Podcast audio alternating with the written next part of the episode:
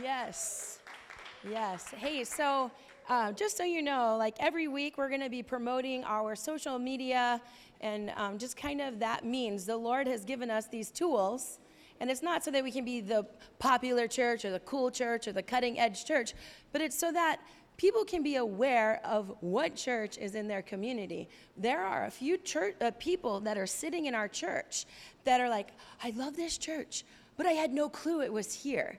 And so things like social media are tools that God can use so that we can get the word out and that we can have more brothers and sisters uh, in communion and in fellowship and in community with us. Amen? Amen. Amen. Hey, well, I'm Renee, and I'm excited to be giving you uh, the word today. Um, I, I will say another thing really quickly before we jump in, and that is um, we've started talking about, and maybe it just kind of seemed out of the blue, but we really believe the Lord has birthed this idea of discipleship classes. Jesus says, Go and make discipleship. Uh, go and make disciples of all men, baptizing them in the name of the Father and the Son and the Holy Spirit. That we're not called to just sit in the seats of church and say yes to Christ and then our lives go on from there, but we're called to be disciples of Christ. And what does that look like? What does that look like to follow in the footsteps of Jesus? If I were to say, uh, we're going to take a Bible quiz right now and take out your you know notes and I'll ask you a series of questions like you might be like, uh oh, wait, what is she going to ask? Um, and, and what I would say to you is that we as believers should know the word. We should know why we believe what we believe.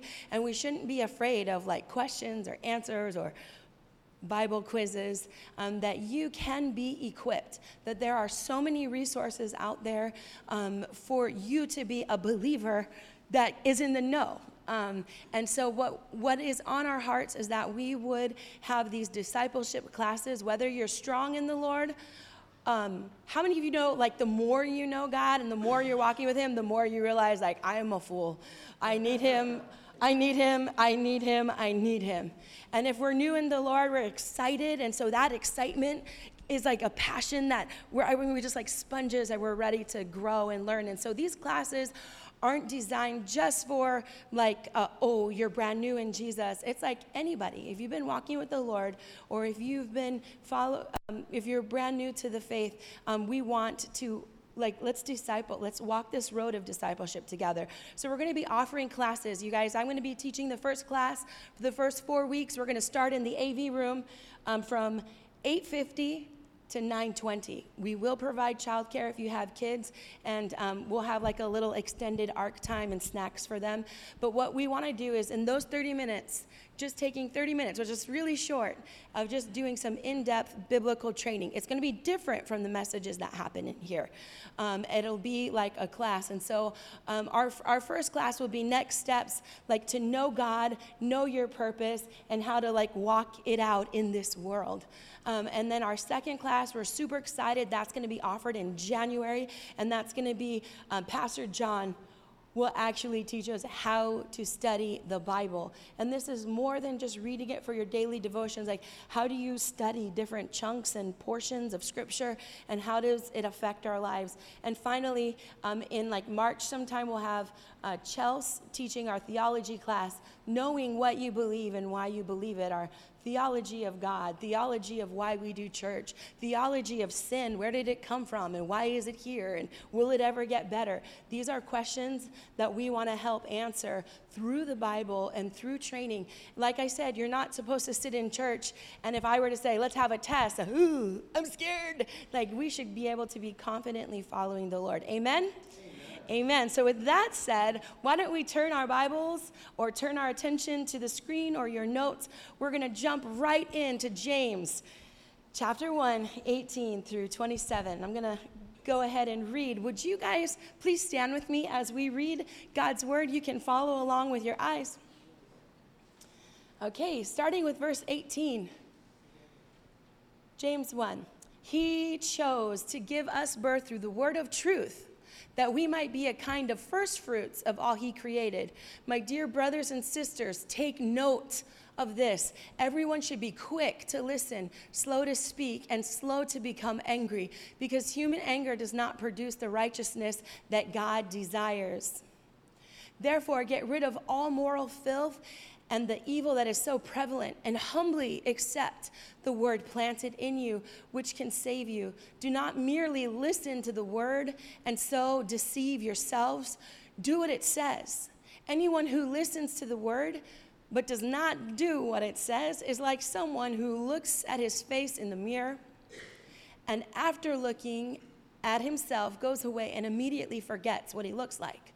But whoever looks intently into the perfect law that gives freedom and continues in it, not forgetting what they have heard, but doing it, they will be blessed in all that they do. Those who consider themselves religious and yet do not keep a tight rein on their tongues deceive themselves, and their religion is worth it, worthless. Religion that God the Father accepts as pure and faultless is this to look after orphans and widows in their distress and to keep oneself from being polluted by the world. This is the, um, the word of the Lord. Would you please pray with me this morning? Uh, Lord, we thank you for your words. We thank you for your truth. Lord, we thank you for the book of James and the wisdom that it has and all the, the, the things that we can grow from and learn from.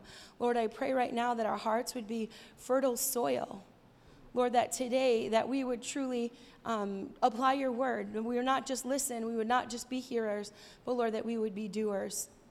Lord, we welcome your presence. We thank you, God, for what you're doing in this place. In Jesus' holy name, we pray. Amen. Amen. Amen. You guys may be seated. So, we're just a real quick review on the book of James. We know that um, the first week we talked about James, we talked about James being the brother of Jesus, the half brother of Jesus. Um, and you can imagine what that must have felt like.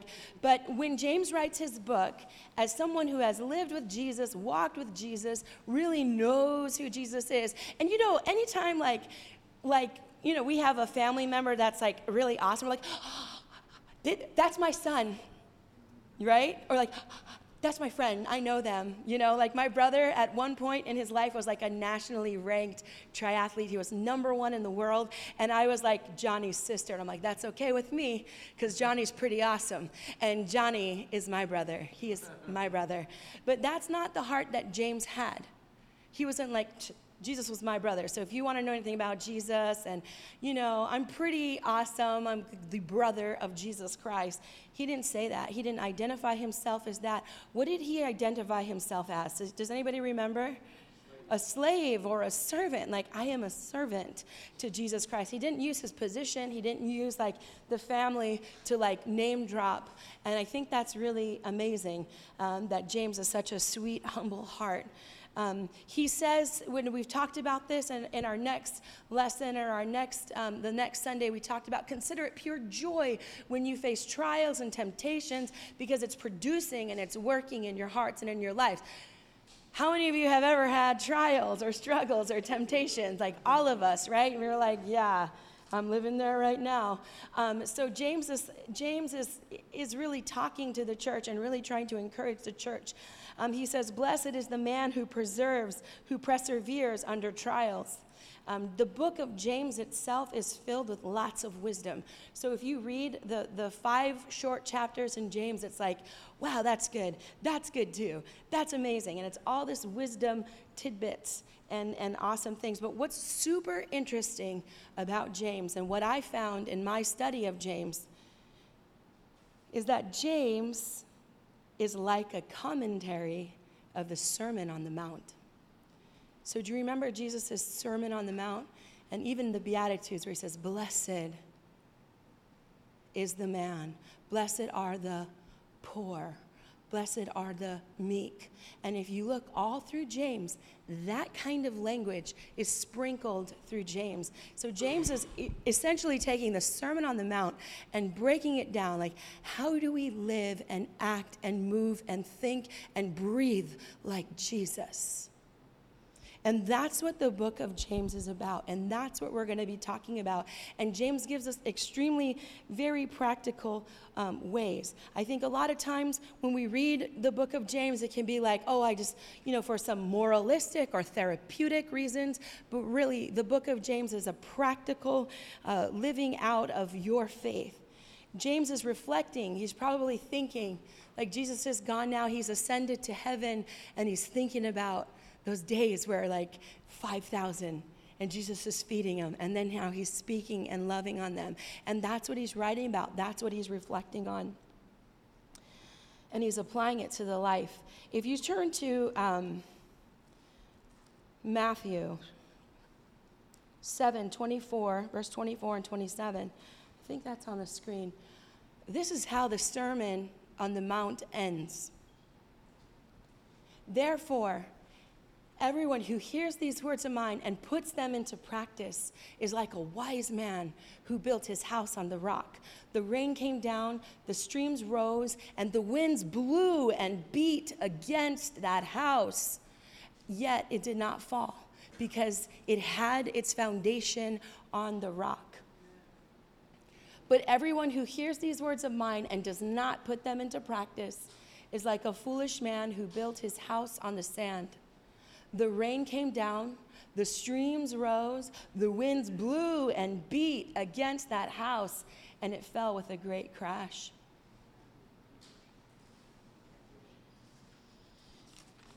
James's heart for the believers as he's writing the letter of James is that they would walk in the way and the wisdom of Jesus, the way that he outlines, that they wouldn't just be hearers of the word, but they would be doers of the word. Jesus wants people, us, the believers, to build our lives, our community. He wants us to build our community in our lives amidst the trials and the temptations and the behaviors and the things that we struggle with. He wants us to build our lives on the solid rock. Now, James, interestingly enough, he is a pastor in Jerusalem as he's writing these letters. So he's in the trenches. Like, if anybody thinks being a pastor is a glamorous job, it is not, okay? I think every, like, my husband is the pastor and I, like, help him. But, like, at the end of every, like, Sunday, I go home and I have this dirt line. I'm like, oh my gosh. like, I, I promise I was clean when I came to church, but I go home with, like, dirt, like, in cracks in the crevices of, it is not a glamorous job. James is in the trenches. He sees the struggles of the church. He knows what people are going through. But he addresses the heart of the problem. He says, I see your struggles. Rejoice in those trials and the temptations because God is doing something. And then he addresses the heart of the problem. And that's what we're going to talk about today. And the heart of the problem is do you, believers, that profess to have faith, do you actually have faith? Do you actually have faith? And so, with that, on verse 18, I feel like if we can go back to verse 18, Noah, um, verse 18 is kind of like the hinge that, that everything kind of stands on. And I'm going to reread that. He chose us to give birth through the word of truth that we might be a kind of first fruits that he created. Okay, this is not talking about, um, it says he chose us to give birth through the word. This is not your birthday, your born date. This is your rebirth date. This is the day that you said yes to Jesus because of the word of truth. So the word of truth went out, God's word of truth went out, and you responded to that. This is what this is talking about that you were given birth, birth through the word of truth that went out. That we might be a kind of first fruits that um, um, of all he created. Now, what in the world does first fruits mean? It, the Bible says that you were first fruits. Um, I think that a lot of times in our Christian circles, like we have little slogans and saying, like, hey, how are you? I'm too blessed to stress. Like, has anybody heard that one? Yeah okay? Blessed we live in hawaii okay? There's like there's little slogans and there's things that we like you know we pick up like we you know even though we're having a hard time we're like but god is still good. He is risen risen indeed. Okay, good job. Two people. That's the code. That is the code. He is risen. He is risen. Indeed. Yeah. Okay. Um, okay. So let me tell you this really funny story. I, uh, you guys know that I was a lifeguard, but before I was actually a lifeguard in like big open water, scary place, people actually drowning and dying. Before that, I worked at a pool. And this one particular summer, it was like our busiest pool. We probably had about 30 lifeguards. We had all different kinds of programs. So at any given day, there was swim lessons, junior lifeguards, swim team, synchronized swim, um, dive team, water aerobics, swim lessons, um, lap swim, free swim. So every day there was always something. A lot of people super hot where i lived and so about 30 lifeguards it took to run this pool. And i remember i had this friend pam. Now pam comes from a family of uh, like her dad you know, she's a, a, chinese american girl. Her mo- mother is chinese born and raised in like a buddhist family and the american dad was just super passive let the mom raise the kids as buddhists. Anyways so she's like 17 and she somehow gets to a youth group somehow like responds to the gospel and she is like pumped about Jesus, like pumped about Jesus. And I'm like 19, she's like 17. And so um, anytime I'd walk into the pool, so the gate, you know, the entry would be like somewhere over here, and then like a huge pool, and then way at the other end of the pool would be Pam, and she's sitting on the lifeguard tower, and I'd walk in to work, and she's like, Renee! And I'm like, hey, Pam! She's like, isn't God so awesome? And I'm like, Yeah. Okay. Every time I walk in, if she was on tower and she would say something like, Doesn't Jesus reign forever? And I'm like, Yes, he does. Um, but First fruits is something she never said, okay? She was never like, Renee, aren't you glad that we're first fruits? okay, like no Christian says that. What the heck does that even mean? Well, let me kind of explain what that means and why that's so important and why that paints a picture for the Jewish believers and it should paint a picture for us as a church. And that is first fruits back in Leviticus and how the, the, the Jewish or the, the Israelites would um, do life, it would be at the beginning of the season, you are supposed to bring your first fruits or the sheaf of your first fruit. You bring that to the priest, and that, that whatever small load and that whatever first fruit that you had was to be a glimpse of the harvest to come. Like if this, if you have this much as a first fruit, can you imagine like the harvest is coming this year for your crops. And so that's what it means to have first fruits.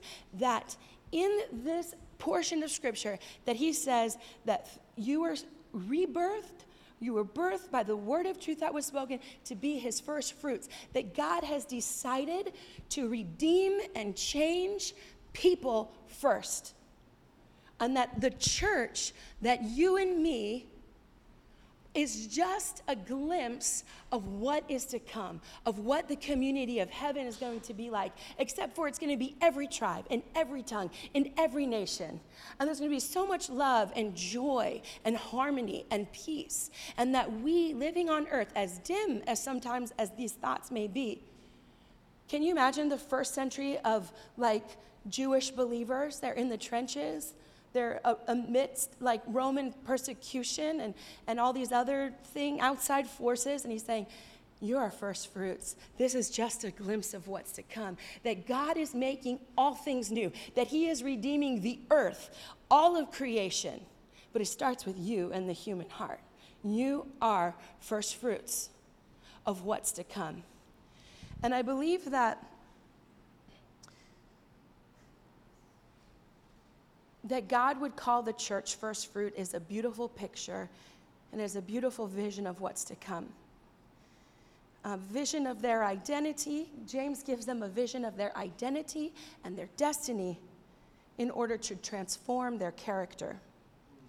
He points to their identity. This is who you are, especially in the midst of trial and temptation. If we don't have a picture or a vision of what God is doing, of where we're going, of what the story is, we will fall, we will struggle, we will not finish well. James first starts with the beauty, a beautiful picture of what the church is to be like.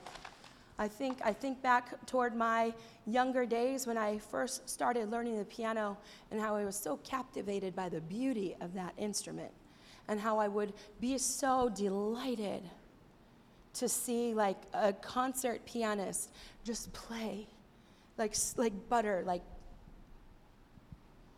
And I needed, as a musician, and if you play, you can probably, you know, relate to this, but you need a vision more than you need a rule book to start. You need to be like, this is what it could look like. And then when you're in the trenches, when you're in the struggle, when you're in the trial and your hands are hurting and you're like, I hate this. I hate scales. I hate these notes. I hate that the rhythm is like doesn't sound what it's supposed to sound like. I can remember, but the vision of what I want to become, and that's what continues and presses me on to just keep going and being faithful to practice. Does that make sense? When you're going through the nitty gritty of practicing, you remember the vision, and that's what keeps you going. It's because beauty transforms. Beauty transforms, not rules. And I think that,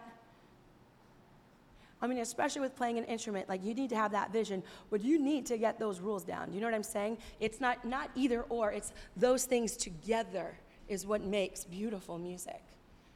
And I believe that that's how it is with life. But some of us, some of us are trying to follow the rules, trying to do the list. What does the Bible say? How am I supposed to live? I'm not supposed to lie. I'm not supposed to murder. I'm not supposed to do these things. And we're following those rules, but our hearts were never stunned by the beauty of what God has done. Our hearts are never like, Whoa, wow, that's like, I, I love you and I follow you and I don't do those things because that just breaks your heart. And I'm like in awe of who you are. I feel like with my kids, you guys know, I think most of you know that I, I homeschool them. They're pastors' kids. I mean, they were like born in the church, okay? Like literally um, every day, they never miss. And part of our homeschooling. And like I'm a, I'm a biblically trained, that's like what my degree is in.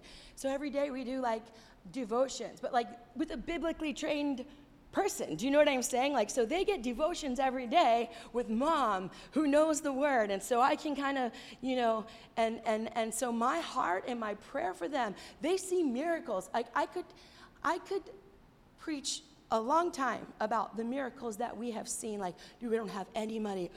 There's a thousand dollars in our mailbox.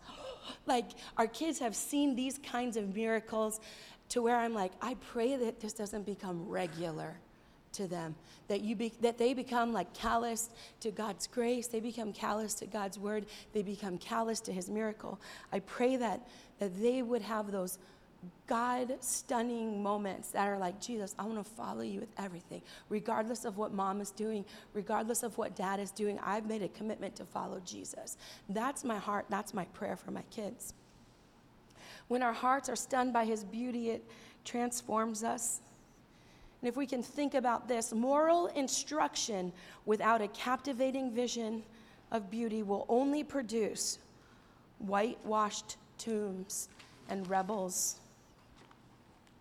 James starts here I know your trials and temptations. Here's a beautiful picture of what you're supposed to be. And then he admonishes them how to live.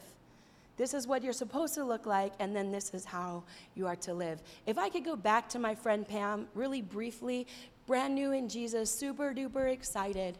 I believe, like, as I was putting this sermon together, I was like, I think we did, I think we did good.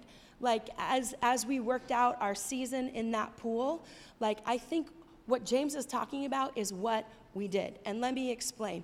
Um, we had, so Pam, you know, Jesus is awesome. I'm like, yeah. And then I'd come into the office, right?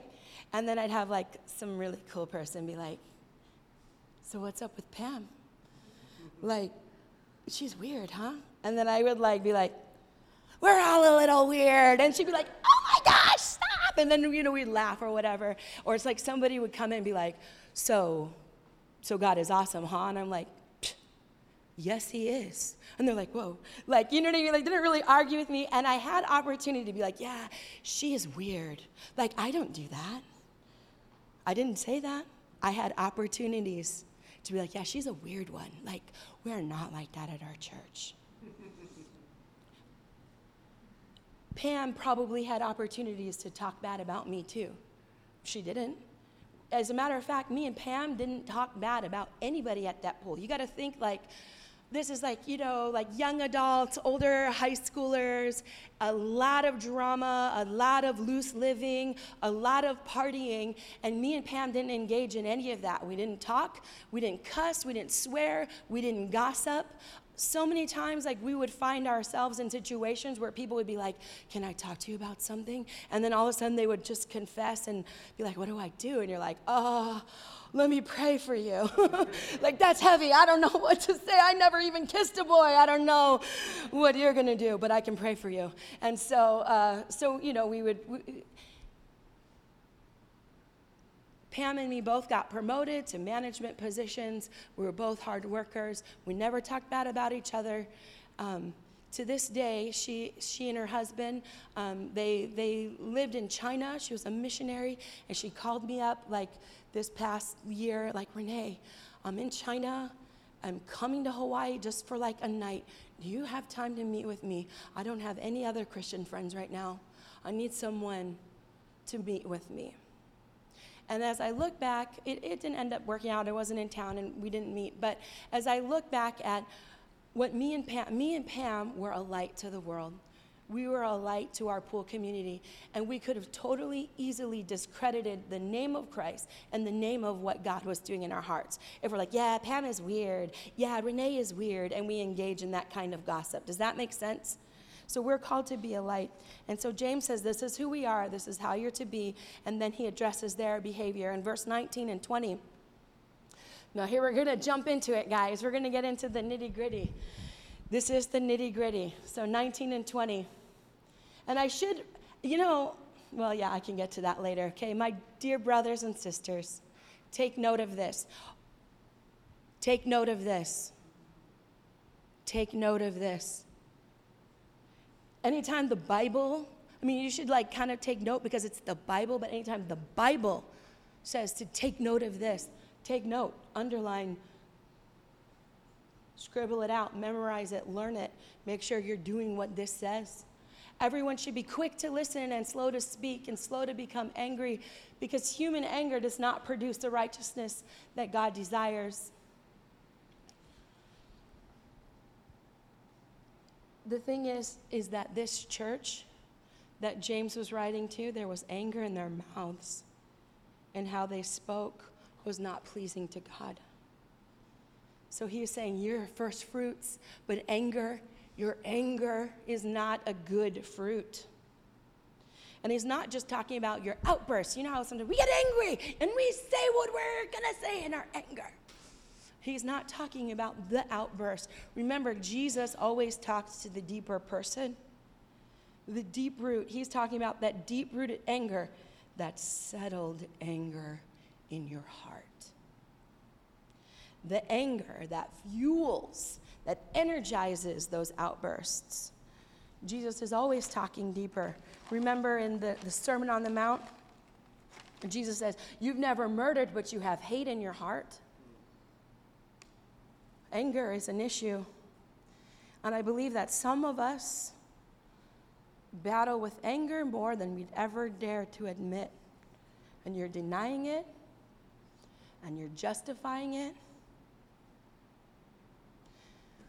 but you're a slave to it. Like you have to respond in anger because that's what's in you. I want to say today that God wants to heal you, He wants to transform you. And this is why we need the gospel. That every day we need the gospel. Every day, like Jesus, you died for my sin. You rose again. You broke the power of sin. Like, I do not have to respond in anger when sin comes knocking at the door. John Piper says, You never outgrow your need for the gospel. That we as Christians are constantly like, Jesus, I need, I need you, Jesus. Over this area, over this situation in my life, I need you to transform me. We need Jesus to heal us and set us free and transform our hearts so that we look more. So when I look in the mirror, I don't see, man, Renee looks good today. I don't see Renee, I see Jesus.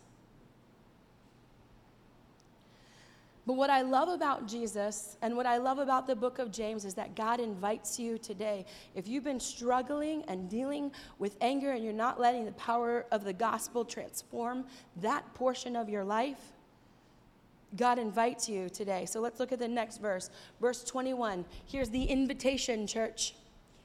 My dear brothers and sisters, take note of this. Verse 21, Noah. Next, next slide. There we go.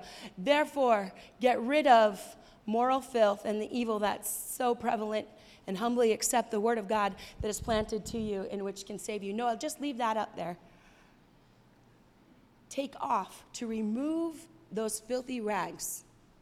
God invites you today to take this off and come before Him clean. That that I like Pinterest, so if you guys like Pinterest, you know, like you can scroll and look at all these amazing pictures and ideas and inspiration for your art or for your homes or for your cars or whatever.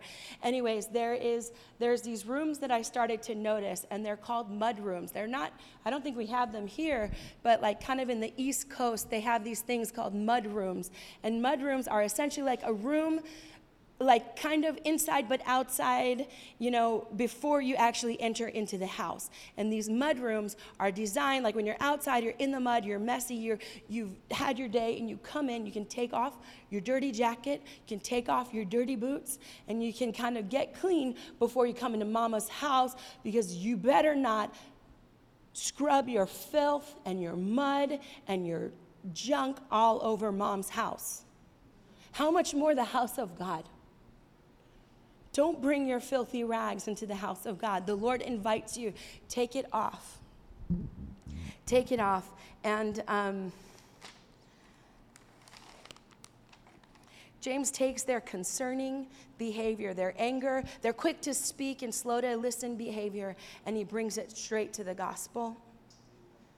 You see, right here, he says, humbly accept the word that is planted in you, which can save you. There it is again, the word which is planted in you, which has the power to save you. I think that our ears as a church should perk up when it's like, hey, do you want to be saved?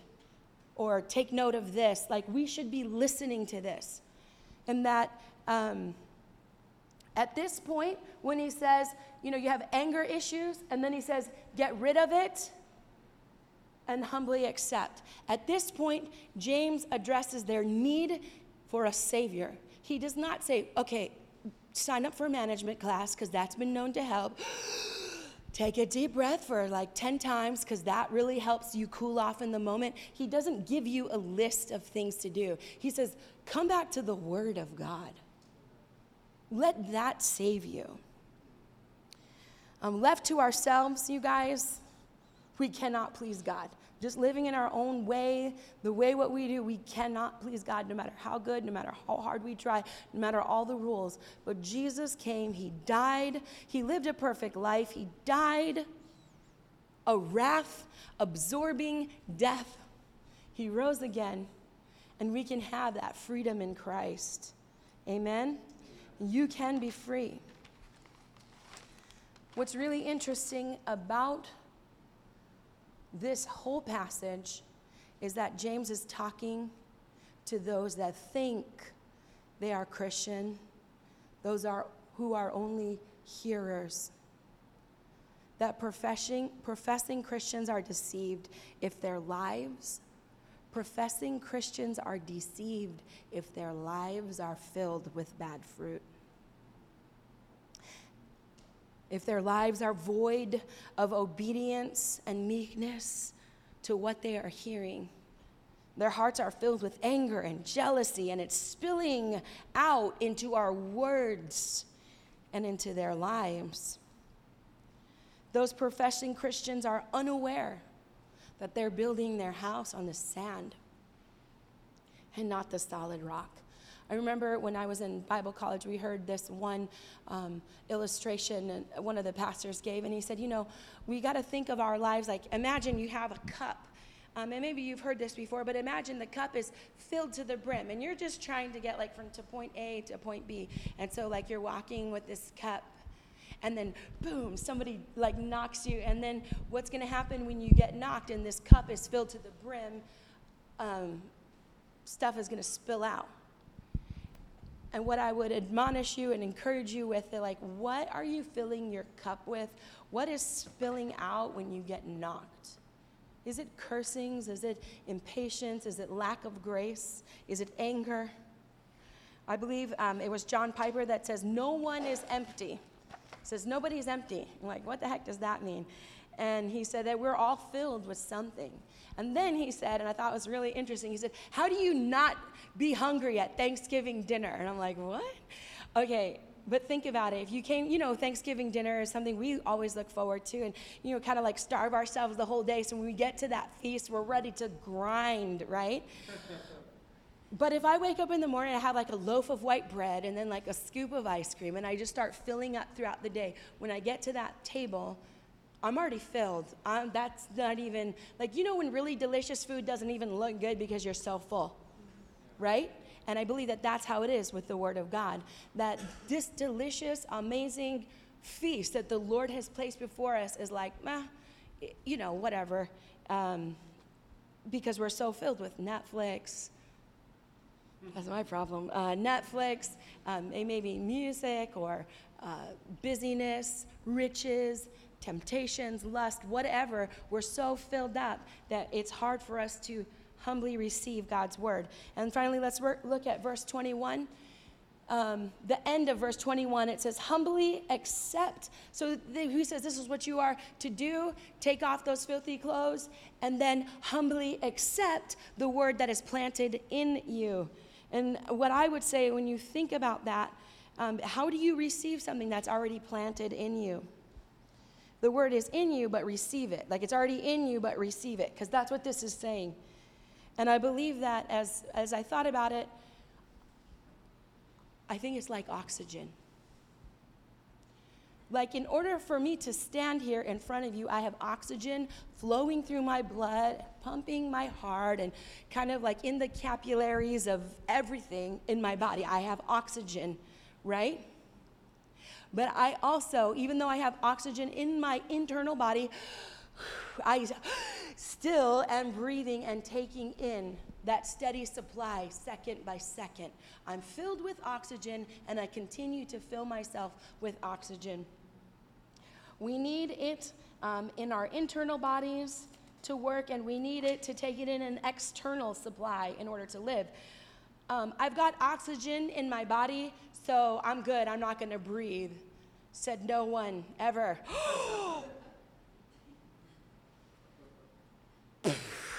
okay? I think this is what happens though. That we go from Sunday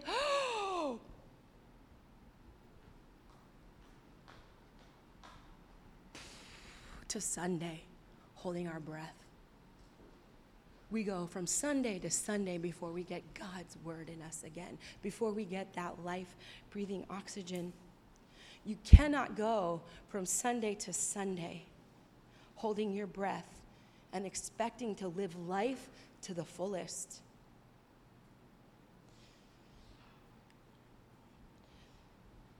And finally, we can see in verse like 23 the comparing and contrasting. I love this. He's like, here's a bad example, and then here's a good example. Um, do not merely listen to the word and so deceive yourselves. He says, deceive yourselves a lot. So I think being self aware is important. Like, God, check my heart. Like, where am I at? Um, so examining yourself, I think it's so easy to be like, are you listening to this, spouse? You know, like, no, check your heart. Um, do not deceive yourselves. Do what it says. Anyone who listens to the word but does not do what it says is like someone who looks in, in at his face in a mirror, and after that, he looking away and immediately forgetting what he looks like. Next one, Noah. But whoever looks intently into the perfect law that gives freedom and continues in it, not forgetting what they have heard, but doing it, they will be blessed in what they do. I think it's really interesting because when this was written, uh, mirrors were not a common thing. That we, I think they said that the average person gets a glimpse of themselves in the mirror about eight times a day. And it's probably even more with all the selfies and the Instagrams. And like we know what we look like. But when this portion of scripture was written, people weren't really aware of what they looked like. They might get a glimpse of themselves, but it would be like through like a metal. It wasn't even like a mirror that gave you like the sharpest, clearest vision of yourself. It was like a blurry image. And what James is saying is like, you're like that. So it's not like looking into a regular mirror in today's world. He's talking to these people in this situation. Like you're looking at a blurry image and it's left no lasting impression on you. You walk away like unaffected and unmoved, and you continue on with your day. That when we read the Word of God and we don't do what it says, it's like looking into a mirror and we walk away, no impression, no lasting effect. We're not doing anything. But then it contrasts that. But the man, blessed is the man. Can you put it back up, Noah? Verse 25. But whoever looks intently into the perfect law that gives freedom and continues in it, not forgetting what they have heard, but doing it, they will be blessed in all they do. Blessed is the man. What does Psalm 1 say? Blessed is the man who walks, who does not walk in the counsel of the wicked, or stand in the way of the sinner, or sit at the seat of the scoffers. But his delight, blessed is the man who his delight is in the law of the Lord. And on his law he meditates day and night. He is like a tree planted by streams of water, which yield fruit, good fruit in season, and whose leaf does not wither. Whatever he does prospers. If anyone thinks they're religious and can't control his tongue, deceives himself. And we all have spouses and children and people that are in close proximity to our lives. And if we're not putting a rein on our tongue, like this is the indicator of our salvation. Like James is saying, like, I'm not are you really in Christ if you have no control over your anger and no control over what you say? And then finally, it ends with the religion that is acceptable. Now, when they say religion, really quickly, I think religion's like you hear people, well, that's one of those slogans. I don't have a religion, I have a relationship. Um, back in this day, religion just means being a Christ follower. If you think you're in Christ and you're still walking in this way, you maybe check yourself. Maybe you're deceived. But if you're in Christ, you're going to be living that law of love. You're going to be overseeing and looking at the widows and, and loving the orphans. And so this morning we're going to close. I'm going to close with this. I know it was long today. I, I had a, a lot of scripture to cover. Thank you for letting me share with you. Um, it's really easy, though, to hear something and forget. Uh, just today, you know, we huddle up and we pray and we do all these amazing, you know, thank you, Jesus, before we even start. And Chelsea stopped us and said, Excuse me, could I please ask that all of you who have parked your cars, could you move them so that we could? And I said, Oh, yeah, yeah, yeah, yeah, for sure. And literally, I walked away and completely forgot. And it wasn't until like I was coming up here, I'm like, I didn't move my car. Like I saw my keys and I was like, oh my gosh. It is so easy I mean, that's not like even a sinful, you know what I mean? Like, that's not even a bad thing. I mean, it is bad. Like, sorry, Chels. But, but you know what I mean? It's like we can be in God's word and we can hear a message like this on Sunday and we can be like, wow, and then completely forget. Till next Sunday. And so I'll close with this. Is there any chance this morning? Is there any chance that you might be deceived? That you might be living, you're building your house on the, the sand and not the solid rock of Jesus? In what ways are you not living like according to the beauty and the vision of what God has for your life, according to what God has for the church? Are you a slave to your anger? Are you controlled by your mouth? Are you saying, hey, I'm an apple tree, but the fruit you're bearing is an, of an orange tree?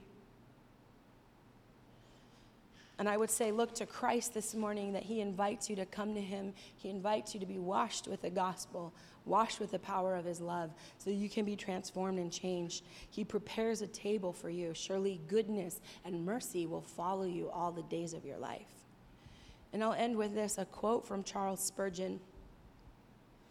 That's your favorite.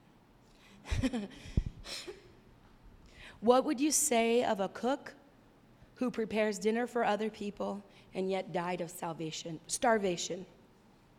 Foolish cook, you say. Foolish hearers, I say. Are you going to be like Solomon's friends, the Tyrians, who helped build the temple and yet went on worshiping their idols? Sirs and ma'ams, are you going to look at the table of mercy, admire it, and yet refuse its provisions? I'm going to have um, John come up and, and pray for us as we contemplate these things. Amen. Could we all stand together?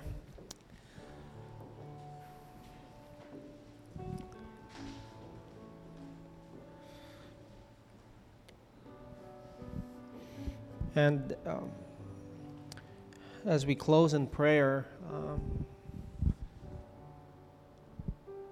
I encourage you that uh, religion or morality says like oh man i messed up. My dad is going to kill me. I messed up. But the gospel of jesus says i messed up. I need to find my dad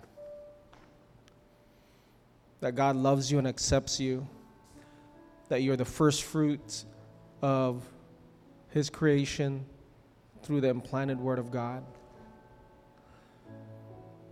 and uh, you know as we really think about it, like we come before the Lord and all we really want is, a, is a, Lord, change me from the inside out, transform me. May I always be in awe that I'll that your grace is amazing. Not that your grace amazed me that one point in my life, that your grace continues to amaze me every day, every second that I'm refreshed and I'm renewed by who you are, Jesus. And so, um, as we go ahead and pray, just receive the fact that deception is possible.